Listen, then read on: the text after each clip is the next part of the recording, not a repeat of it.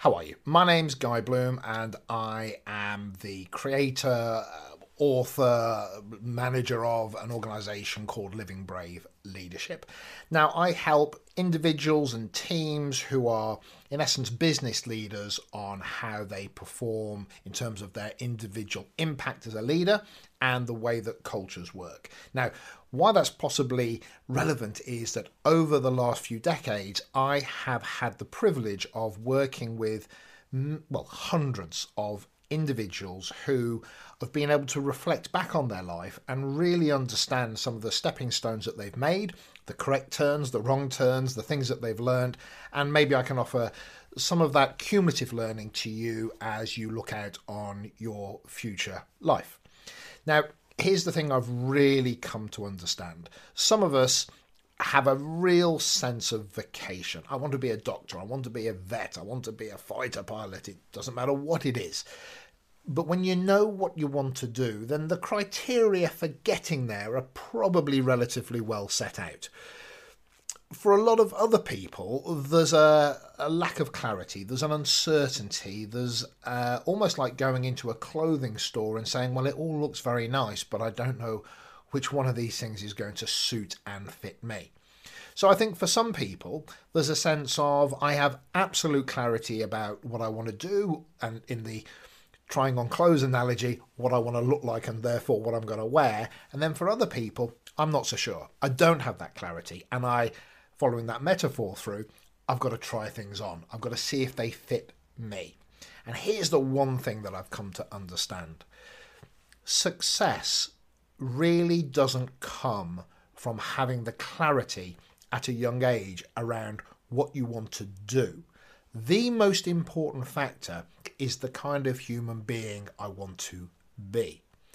Because what is absolutely clear is that dependent on what it is that you decide to do in life, you are either capable of doing it or you are not. You may have an instinct around it, which means it comes easy to you.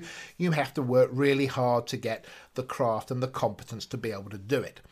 But once you have, in essence, put a tick in the box that says, I have the competence, or people can see that I will have the competence in this thing to maybe employ me, whatever that is well, actually, there's quite a lot of people that can fulfill that criteria. The real question is for an organisation, for example, do we want this person to come and work for us? Do they look as if they're going to be able to fit into the team? Are they going to, at some times, do what it is that they're told, but also hold their ground and have opinions and offer their thoughts into the room? Are they going to be submissive or are they going to be a troublemaker? Or are they going to be somebody that can find the balance of realizing that now is the time to contribute, but now is the time to hold space on a thought or an idea and be curious and to bring challenge into a room. So here's the thing it is the individual mechanics of you as a human being that will always shine through.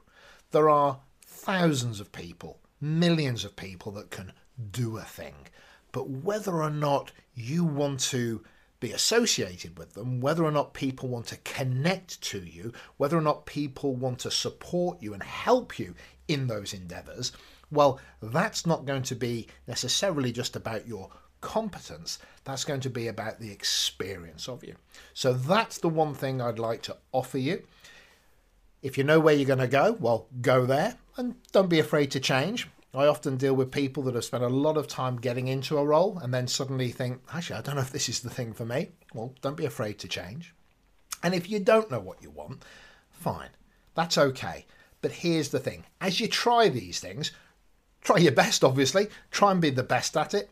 I absolutely am a believer that if you want to make cupcakes, just make the best darn cupcakes that there are and there will be people that want to buy them from you. So, whatever you go into, try your best at it.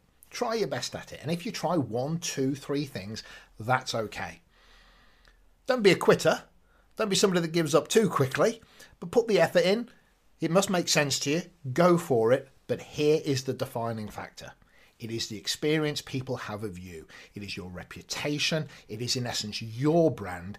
It is the story of you that people will be talking about and will want to associate with. So work on yourself, reflect, keep a journal, seek the opinion of others. How did I do there? How am I doing? What should I pay attention to? Where did I have real impact? Maybe where was I not so effective? Do not shirk, do not be scared of, do not be fearful of seeking feedback and doing something about it from people that you respect.